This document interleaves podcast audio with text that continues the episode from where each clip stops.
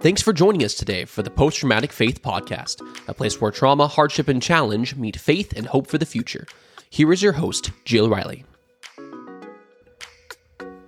Welcome to Post Traumatic Faith. Season 3 has arrived. I am so excited to share with you this season new guests, new topics, and some great conversations. Thank you so much for joining us, and here's today's guest. Welcome to Post Traumatic Faith. This is Jill Riley, and today we welcome Larry Sprung. Hi, Larry. How are you doing today? Hey, Jill. I'm great. Thanks for having me today. Where in the world are you?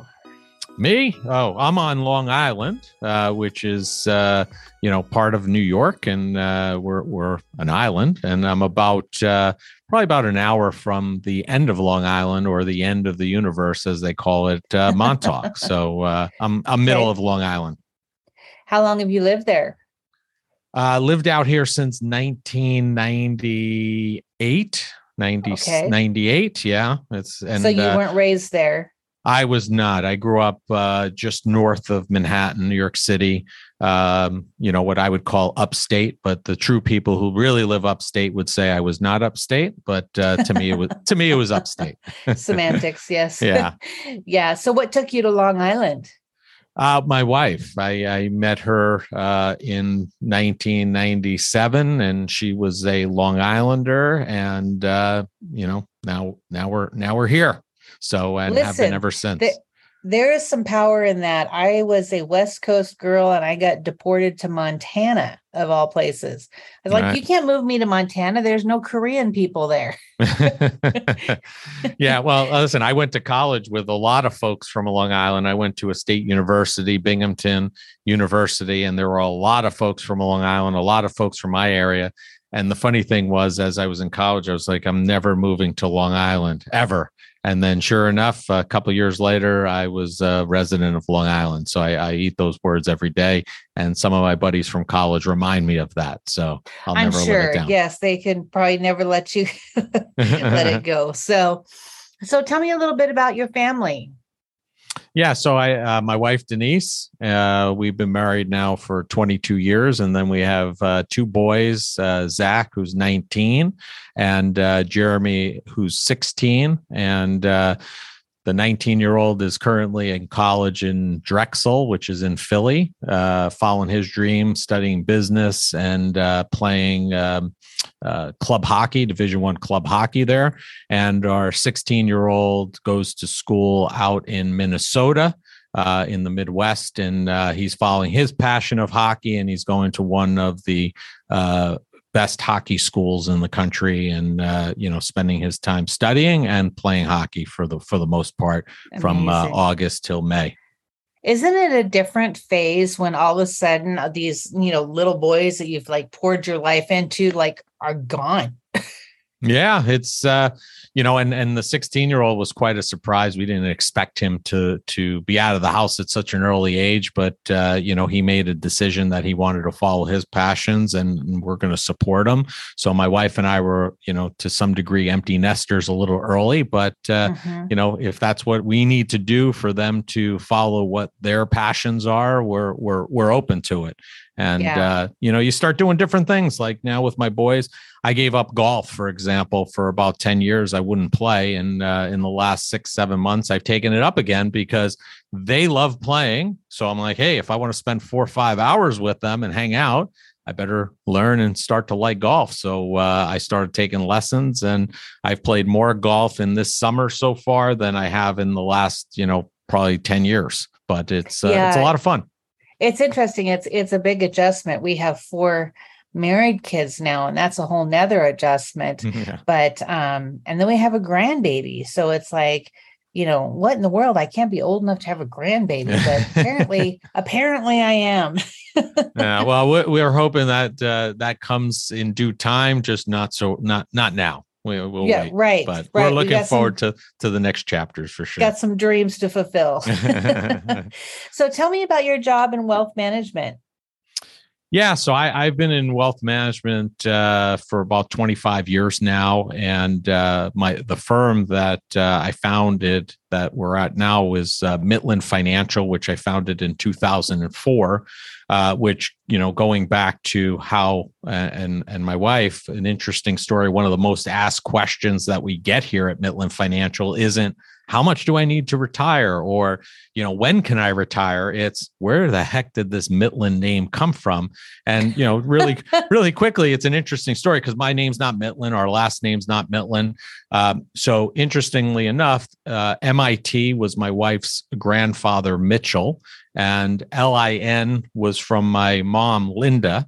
Uh, they, uh, both passed away within literally hours of each other. And then I met my wife. Um, so, you know, when we figured it out when we met, we were talking about why we were where we were. She was living in Philly before she came back to Long Island, and she was saying how she came back because of her grandfather's passing. And I was saying, oh, you know, my mom passed recently, and they literally uh, passed away within hours of each other. So we we took it upon ourselves because the, these two individuals, Mitchell and Linda, really represented a lot of the qualities and the values that we would want to have in a financial wealth management firm. So we thought, what better way to honor these two individuals than to name the firm after them? And uh, you know, the great thing is that they they are ultimately probably responsible in some way shape or form whether you believe in it or not for bringing my wife and i together and uh, you know the great family that we have to date that's great so, how nervous are people about the economy right now? I, I think people are always nervous about the economy. I think there, you know, eh, there's always, uh, you know, there are always people that are nervous about things, and it's just those things that make folks nervous just change and are different. But there's always a level of nervousness, and you know, a lot of that can be somewhat um, fulfilled if you have done or do proper planning, uh, because that's where the nerves come from. Most people are unsure because they're unsure how this is going to affect them, whether it's today or in the future.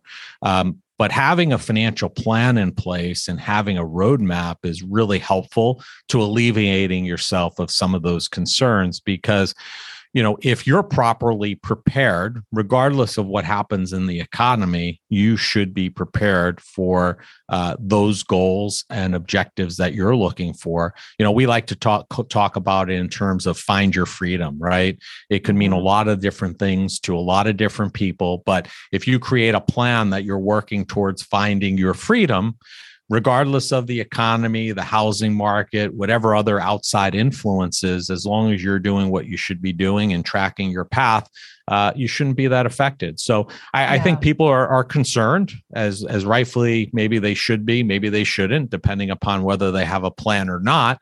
But at the same time, uh, you know, if it wasn't this, it'd probably be something else, kind of stirring up that uncertainty and uneasy feeling in their in their life do you feel like your job is more um, like helping people find an anchor to like buoy them to to a, a, good plan? Or do you feel like it's more like helping people surf the waves and and figure out how to navigate the the choppiness of the sea I, I, think it's probably a combination of both those things. Really, I, I, don't think it's really one or the other because they're they're at different times. It, it, really requires different things for us to help people. Right. I think the important thing that we try to impress upon folks is the importance of having a plan because I think majority of people understand that they're going to need to provide for themselves in retirement. I think where they fail is they don't really know what that means, what that mm-hmm. amount of money is going to mean, how things different things things are going to affect them. So I think, you know, to, to your examples, I think the first one is really having that plan and helping them to get it into place.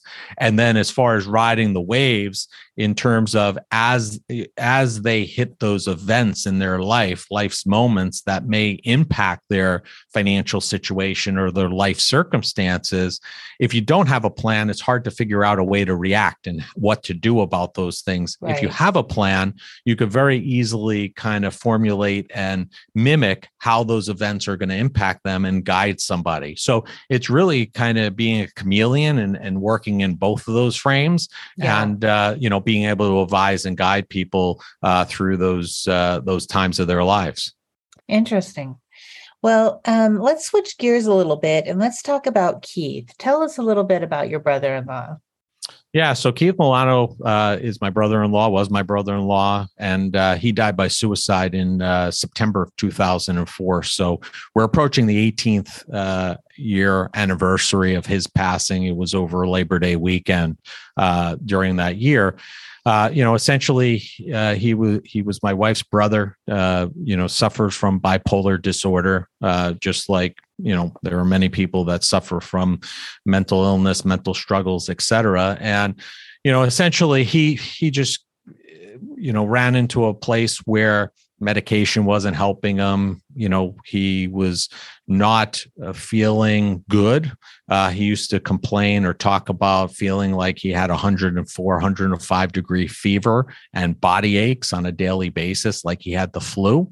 And I, you know, I think that those things, the things he was feeling and going through, combined with the fact that, you know, 18 years ago, things weren't being talked about right. the way they are today. You know, the other thing that he struggled with all the time is nobody understands. Nobody really understands what I'm going through or how I feel. And, you know, the way you said right is is exactly right that you know we're talking about these things a lot more today than we did 18 years ago and we often think and talk about my wife and I you know we wonder how things would potentially be different or how they could have been different if he was suffering in today's environment. But, you know, the long and the short of it is essentially we looked, my wife and I and our families looked at it as an opportunity to start that conversation because a lot, lot of folks 18 years ago weren't talking openly about a loved one if they lost them to suicide. Many times there was some type of other story to kind of, you know, mask what actually happened. And and we made a concerted effort to say we weren't going to let him go quietly. We were going to openly share his story in an effort to help others. And essentially from from those events and and his passing, a lot of good has come from it uh, as a result. a couple of those things are we started a the Keith Milano Memorial Fund, which to date we've raised in excess of about 1.7 million dollars, uh, which has come from uh, you know a number of places. One for about 10 years we did a golf outing that uh, raised a lot of money with uh, my brother-in-law's company that he worked for. Um, you know, a very uh, you know for, uh, charitable company, and without their help, guidance, we wouldn't have been able to raise those kinds of monies that we did. Um, and it's now morphed into a situation where we have a group of authors, romance, specifically romance authors, that have stepped up. And during the month of May, they donate a portion of their proceeds from their book sales uh, to my brother to my brother-in-law's fund. And uh, in 2022, so far, we had about 30 authors take place, and we've raised in excess of thirty thousand dollars from that event. Um, and you know, they're a great community. They've been extremely powerful and helpful. Um, so the long story short is, we would never have been able to raise that amount of money without a lot of other folks helping and, and contributing. Um, right. And I've also spent, uh, I just finished up about a 14 year ten, tenure as a national board member for the American Foundation for Suicide Prevention. Uh, and I still stay involved in their investment and finance committees. And, and the third piece is my wife and I, because we've been open and vocal and, and talking about my brother in law you know proactively we've become like a de facto resource for people in our community and and outside you know social media has kind of opened up the the gates Certainly. to to the whole world where if people are struggling or they know somebody who's struggling they kind of reach out to us not that we're medical doctors in any by any stretch but you know to help them navigate where should i go? What are my options? What could i do? And you know to date i know that we've been successful in helping to save lives in that regard uh, people yeah. who were struggling you know so I, I like to say that that money that we've raised is awesome it's great but you know what i'll turn it all over to continue to save lives in the way that we have because that's far more important and and creates a greater impact than that money ever can or or would but uh, we'll continue right. fundraising you know, my psychiatrist says, you know, Jill, we're dealing with a very rudimentary medicine. You know, we're talking about in the 40s and 50s, people were talking about shell shock, you know, which was PTSD, and they they only began talking about um, they talked about people having episodes and they talked about you know depression in ways that were um, very camouflaged it it really hasn't become in vogue, as I would say, until post 80s that we've actually really, really talked about this. And there's still a lot of stigma involved, and there's still a lot of um, there's still a lot of hesitancy to express what is going on in when one's mental health but when you think about the fact that we aren't that far away from i mean it's been in our lifetime that this has actually come to be to be part of the conversation right yeah, I mean, yeah, I agree. It's it's really come a long way, even just in the last, you know, 10 years, really. Yes. We've we've seen this parabolic curve in regards to that. And I I think a lot of that has to do with, you know, unfortunately, some of the celebrity lives that we've lost, number one. Mm-hmm. Two is some of the athletes, entertainers, and celebrities that have proactively come out about their own challenges with mental health. Um, you know unfortunately people look up to these folks whether you whether you agree that they're celebrities or what you know it doesn't really matter but the bottom line is i think there's been a lot of good with them opening up that conversation and and just Absolutely. making it somewhat mainstream to have them so you know i think that there has been a lot of you know good. There we've reduced the stigma somewhat. I don't you know i think it's still there to some degree. I know it's still there. We have a lot of work to do but i think in the last you know 10 years alone there's been some significant strides and strides in that arena. I agree. Um, what kind of symptoms did um, keith have with his bipolar? How was he struggling with that yeah, so he had your typical, you know, uh, he would get erratic at times like, you know, he would he would go down to Atlantic City and have a, you know, a long weekend and stay up all night gambling. Not that he had a gambling problem, not that he lost a lot of money. It was just like, you know, he would go and and kind of go a little bit over the top in, in terms of that or you know he would have a few bucks in his pocket and he'd go on a little bit on a spending spree in terms of you know a new radio system or new this. And it was kind of like well why? You know you already have this it's good and it was like oh you know i wanted it. And then he would struggle with times where he was depressed and and kind of you know withdrawn and he would need to like lay on the couch. So you know he definitely struggled in in that regard. But you know i think one of the biggest problems that kind of leads people not to understand these issues are you know if you looked at him he was 27 year old guy looked great great shape, went to the gym almost every day, you know, well built. Um, you know, he was looked upon as the life of the party. He would, uh, for yeah. those people who know Long Island, uh, unfortunately, it was just sold this year, but there was a place called the Boardy Barn. He would go out there all summer long on, you know, on the weekends, dress up as Superman, and people people knew him as Superman. They, you know, they thought he was the life of the party. So it was hard for people to understand that he had these struggles and he had these other things that were going on in his life. Um, but we we saw it because we understood what was going on. And we were very involved in his uh, you know in his care and his treatment. My wife used to go with him to doctor's appointments. We would you know make sure that he was staying true to the regimen he was supposed to be on. You know in terms of when we look back in terms of supporting somebody like this we really did everything that we potentially could do. His employer did everything they could do. They gave him, you know, time to, uh, you know, to take if he needed it at any time. There were days where he struggled and he would come to my house and lay on the couch for his lunch hour just to kind of relax and, and decompress a little bit.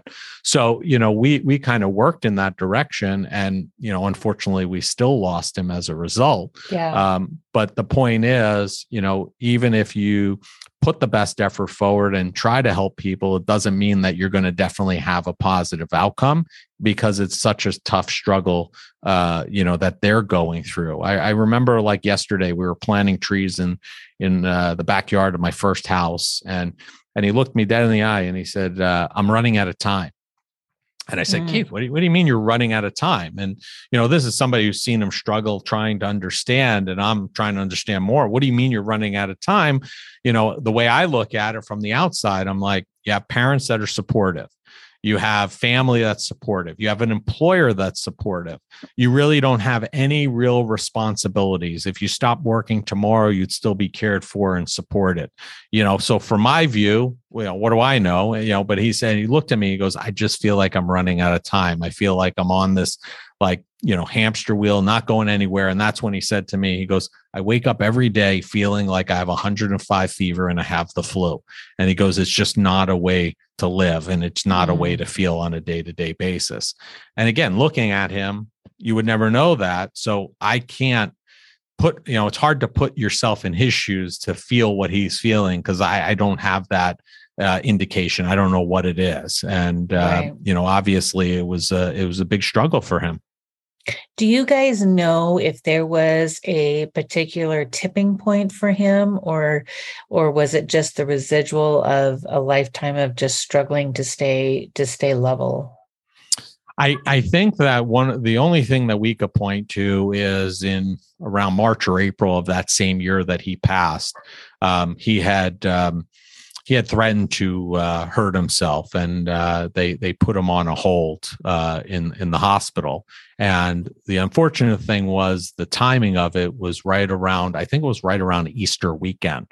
So what happened was they had a, a bit of a shortage of staff at the hospital and they ended up combining uh, two floors it was it was really mm. you know a, a floor of psychiatric patients that were far worse than he was, schizophrenic, you know, far more complicated than his uh, situation. And they combined these two floors together for that weekend because it was a holiday weekend. And and we went to visit him, and I remember him looking at us and saying, you know, looking at some of the folks there, and he's like, "I'm not ending up here, and I'm not ending up like that."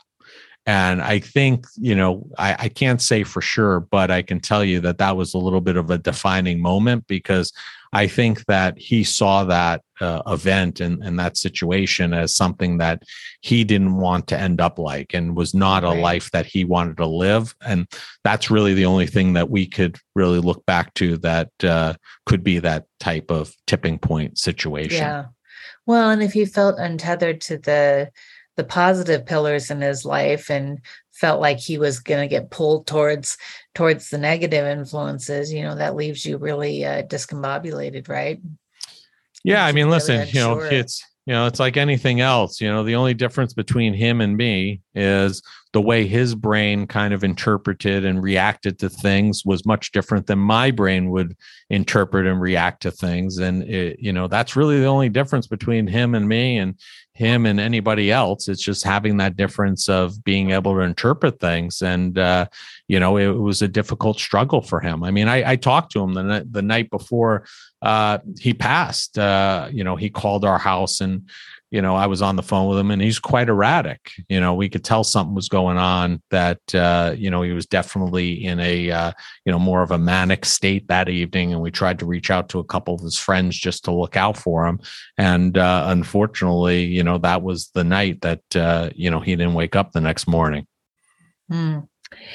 So, what from this story and this event in your life propelled you into adv- advocacy because for so many people this is a private journey and it becomes internal and for you it's really become an external um, project and positive um, positive working through it through advocacy right yeah. So, I mean, you know, listen, I, I've always come from a place of charity. Um, actually, one of our core values here at Mitlin is being charitable. Um, and a lot of my charitable endeavors, uh, you know, growing up and and even through the earlier part of my business career were in um, uh, cancer because I lost my mom at the age of 47 to uh, breast cancer originally. So that was something that was really meaningful to me. I'd done some other things for uh, multiple sclerosis and things like that. Always, always having a charitable minded direction. And I think, you know, when my brother in law passed, I, I, I started looking at things and I was like, number one is I, I didn't realize that somebody could die from bipolar disorder or from depression. It, it, just wasn't something I experienced. I never experienced somebody who died by suicide before. Um, so that was an eye opener for me. And then I think the second piece was as I was looking at the number of people that die from suicide versus, for instance, breast cancer, you know, and this was back, in, you know, when he passed about 18 years ago. Um, you know, the numbers were almost identical the the yeah. number of women we lose to breast cancer versus suicide was almost even. And if you look at the amount of money and funding that breast cancer gets versus mental health and suicide prevention, so it's, inequitable. It, it's a pittance, you know. So I so I started looking at from that perspective and saying, you know what, if I'm going to have these charitable endeavors and, and inclinations, I want to do it in an area where I could potentially or we could potentially have impact. And I felt like whatever money we could raise would have more of an impact in suicide prevention and mental health than it would in in uh, in cancer, uh, you know, mm-hmm. research and whatnot. And then from my wife's side, my wife, you know, she really kind of took a stance of she didn't want him going quietly. She wanted to be able to tell his story because, you know, if, if it wasn't him, there are others that are struggling, and we were we were going to be vocal to tell his story in order to make it feel more comfortable for others to reach out and tell us theirs. And you know, even as funeral, we had a lot of people coming up to us and saying, "Oh, you know, hey, you know, I'm really sorry for the loss." I lost my uncle you know, to suicide, but everybody thinks it's a heart attack. Or I lost my grandfather mm. to suicide, but it was, you know, he had a car accident, but it was really on purpose kind of thing. You know, so it was a combination of those things that really steered us towards you know really taking our efforts to another level uh, with within suicide prevention and mental health. And luckily for us we came upon the american foundation for suicide prevention very early on after his passing and we were very much in line with you know their mission and what they were doing in terms of being a research based organization, giving money and, and supporting scientists to study the brain and mental health and suicide prevention, and then having the advocacy component, the survivor initiatives, and really doing everything for a family that's affected by mental illness and suicide, everything except for being like a hotline and and being a right. support service. Um, so you so didn't we, have to start from scratch. We did not. We did not. And and actually, what we ended up doing, the Keith Milano Memorial Fund, if you make a donation to the fund, it actually is being made to AFSP. Uh, we're not our own nonprofit. AFSP is really the backbone of the nonprofit, and we have almost like the equivalent of a donor advised fund at AFSP, so that money can be used for their research and their their uh, their various projects. And it eliminated our need to have to go out and form our own 501c3 and do all of the you know all the reporting and all the requirements that we would have to do with that and right. uh, you know it, it, made it easier and and it's really been a great uh, you know opportunity and a great partnership for us uh, you know over the years yeah that's that's fantastic.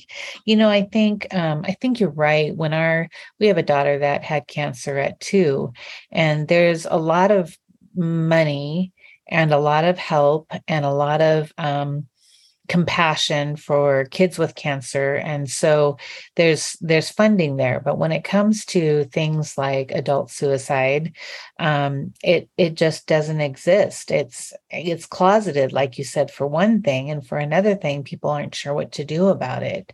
So right. what what do you think are the best things that people can do preemptively for people who are struggling with suicidality, who are struggling with just managing their day to day life? What are some things that are mm-hmm. positive mm-hmm. and helpful? So, first of all, is your daughter okay today? She is fantastic. She That's got great. married last year and go. she turns 23 tomorrow. Amazing. Amazing. So asking, yeah. yeah, I mean, so that's something also, right? Kids kids suffer from mental health issues and you know, unfortunately, we have kids that are dying by suicide, right? Um, yeah. so you know, I I think that there are a couple of things that we need to do. I, I think there are there's kind of a twofold approach to this. We have what do we do to help people feel more comfortable about seeking help, and then those are su- who who are suffering. What can they do to potentially help themselves, or uh, if you have a family member who's suffering, what can you do to help them? And I, I think you know, as far as opening up the conversation, I think we you know, meaning parents have to start with our kids very early on and teach them, you know, what this is all about and that it's okay. It's not being vulnerable to ask for help. You know, listen, right. if you can't do something and you need to uh, get help for it, we can ask for help for virtually anything. You know, there that should pertain to our mental health also. We should be able to ask for help. So I think the younger we start teaching our kids, and of course, it's got to be age appropriate, but I right. think that will continue. And I, I think our, I think the reason why we've seen this parabolic increase in you know awareness and people talking about this and the stigma going down is because some of the younger generations are thinking in this direction. So the more we do with that the better it's going to be for everyone. And then you know in terms of those that are struggling whether it's you yourself or you identify somebody in your family or a friend who is you know i, I give you this advice with the with the uh, preface that i'm not a doctor. And i you know i would suggest that if you are struggling you know you check out or call the suicide hotline or the 988 the new 988 number or the crisis text line even. But um, you know what i what i would recommend is number one is if you see somebody who's struggling you know ask them.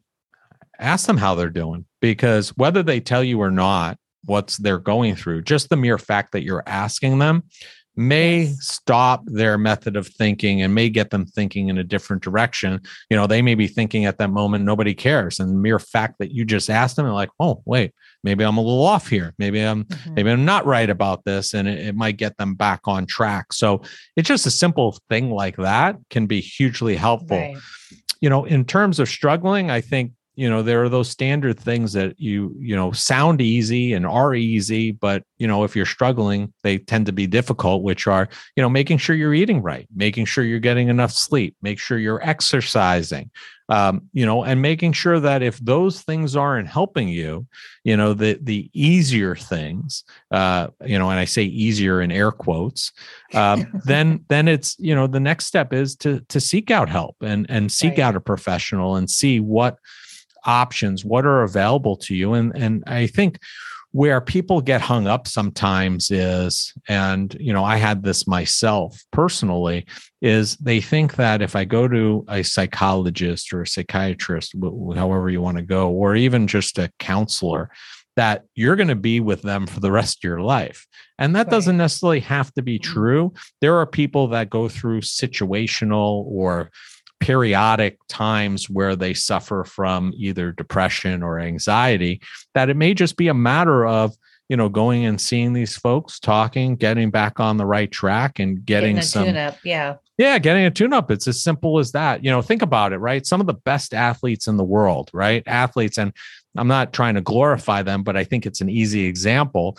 Sometimes they fall off track from a from a mental uh, perspective and they lose that mental acuity, which then translates into their job, which we're all watching or people are watching very right. heavily.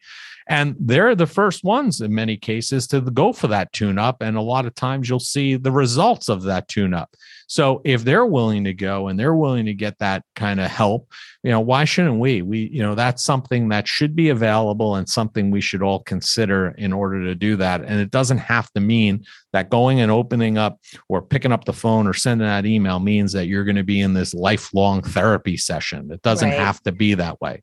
You know, there's a couple of key things I think that you just said there. And one, I think, is definitely talking to your children in age appropriate manners, but allowing them to express feelings, to be the safe place where they can express their frustrations, their anger, their, um, their environment environmental pressures to be that place because you really are to be the safest place for them. And I think sometimes we're, you know, as parents, it's so easy when we're raising kids to say, oh, you're fine. You know, that's not a big deal, or that's not, well, it is a big deal to them. It is, you know, we need to protect their little hearts, you know, a little better. But I think the other thing that you said that really sticks out to me is the idea of talking to people one on one, human connection. We crave human connection and we crave relationship, whether the most isolated person in the world world says they don't.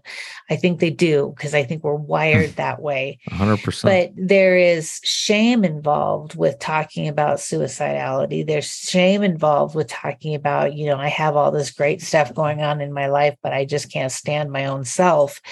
But I think the more that we connect with people and make intentional connections, the better off we are in fighting this because there is a stigma against um, mental illness and um, mental health help and and definitely against suicide and suicidality. And so i think we have to give it some air to breathe you know? We have to we have to open up the conversation in ways that are non-judgmental non-accusatory that are that are welcoming and inviting and invite the conversation with grace and warmth don't you think yeah, I mean, you, you, when you're ra- when you were talking about that, you know, two things uh, kind of came to my mind, and and these were you know personal experiences. One is one of my boys was you know giving us my wife and I like a significant amount of trouble in the in the early years, and my wife and I decided we were going to go see a psychologist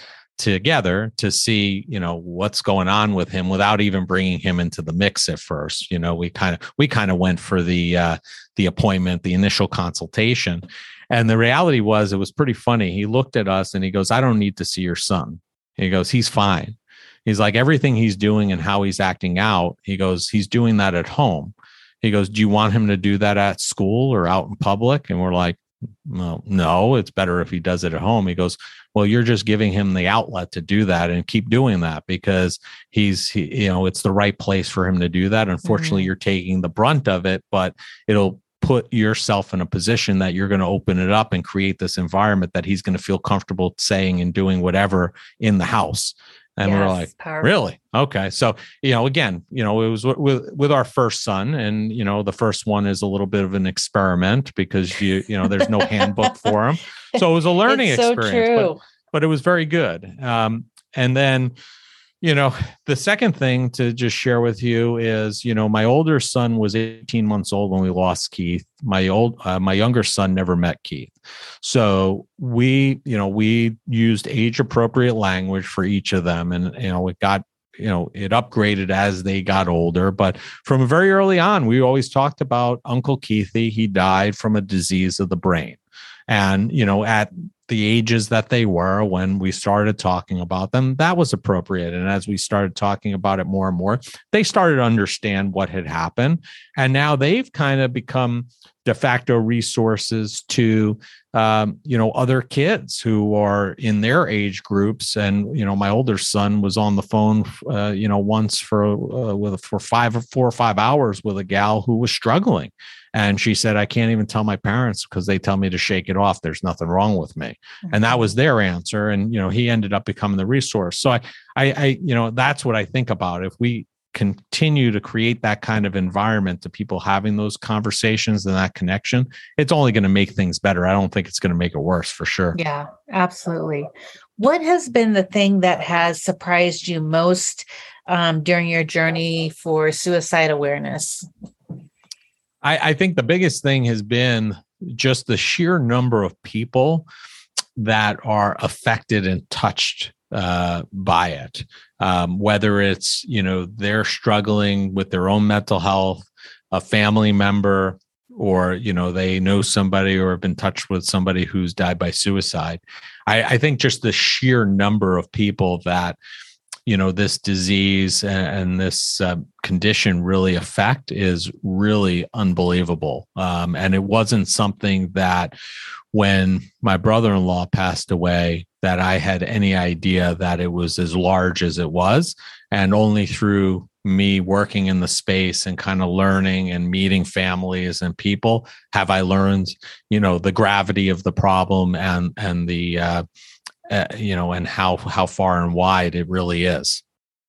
Right and it's um the magnitude of it um, is overwhelming uh, the numbers, but also the statistical analysis is telling us it's getting younger, which is heartbreaking you know and um, to see to see our, our teens and our young young kids dealing with dealing with so much. They're carrying some heavy burdens. So i think a lot of pressures out there. Yeah a lot of pressures so one last question. What do you most want people to remember or know you by through this conversation yeah, I mean, listen, uh, you know, I just want people to know and remember me, you know, from this particular conversation as somebody who is a resource that, you know, if, if you're struggling and you need assistance and you need guidance in terms of where you could potentially go, drop me a message. I'd be happy to help you. I, have gotten, you know, messages and emails out of the blue. And, you know, to the extent that I can help, I certainly will. And, you know, let people know that, you know, if you wonder if anybody cares, I do. And uh, I'd be more than happy to help you in any way that I can. Not all the time, depending on locations, do I know or have resources. But I will tell you through my work with the American Foundation for Suicide Prevention, we we have a chapter in every in all 50 states. So if at the very least, if I don't know, I can reach out to one of those chapters and typically they'll have some resources in the local community that we could steer you in the right direction that hopefully Good. will either help you or your family member. So that that's what I will want people to remember. Good, good. How do people get a hold of you, Larry? Yeah, the best way is I am on basically every uh, social media platform there is out there. Uh, you know, you could always direct message me uh, just about every platform, but Instagram, I'm at Lawrence Sprung, L A W R E N C E and the last name is Sprung, S P R U N G. The only one that's not the case, it was a marketing snafu by by uh, yours truly very early on. But uh, Instagram, I am Larry Sprung. I uh, was a little too late at getting the Lawrence. But if you shoot me a message, touch base with me, that's a great place and a great way to get in touch with me. Um, and if you want to just go check out, uh, you know, what resources are available through AFSP, uh, the American Foundation for Suicide Prevention, you can go to AFSP, Adam Frank Sam. And there's a ton of resources, including looking up if there's a chapter in your local area, if you want to get involved either, you know, with fundraising or advocacy or education. Okay, great. Well, Larry, I've really enjoyed our conversation and you have a wealth of knowledge to present to people. And I just thank you for investing in this community in this time. And so thank you. Thanks, Jill. I appreciate the opportunity. Thank you very much. If you enjoyed this episode, we would love it if you would leave a review on your favorite podcast platform. You can find Jill at jillriley.com, on Facebook at jillriley.author, Twitter at jillrileyauthor, and Instagram at jillriley.author. Also, feel free to send Jill an email at jill at jillriley.org. Thanks for listening in and have a great day.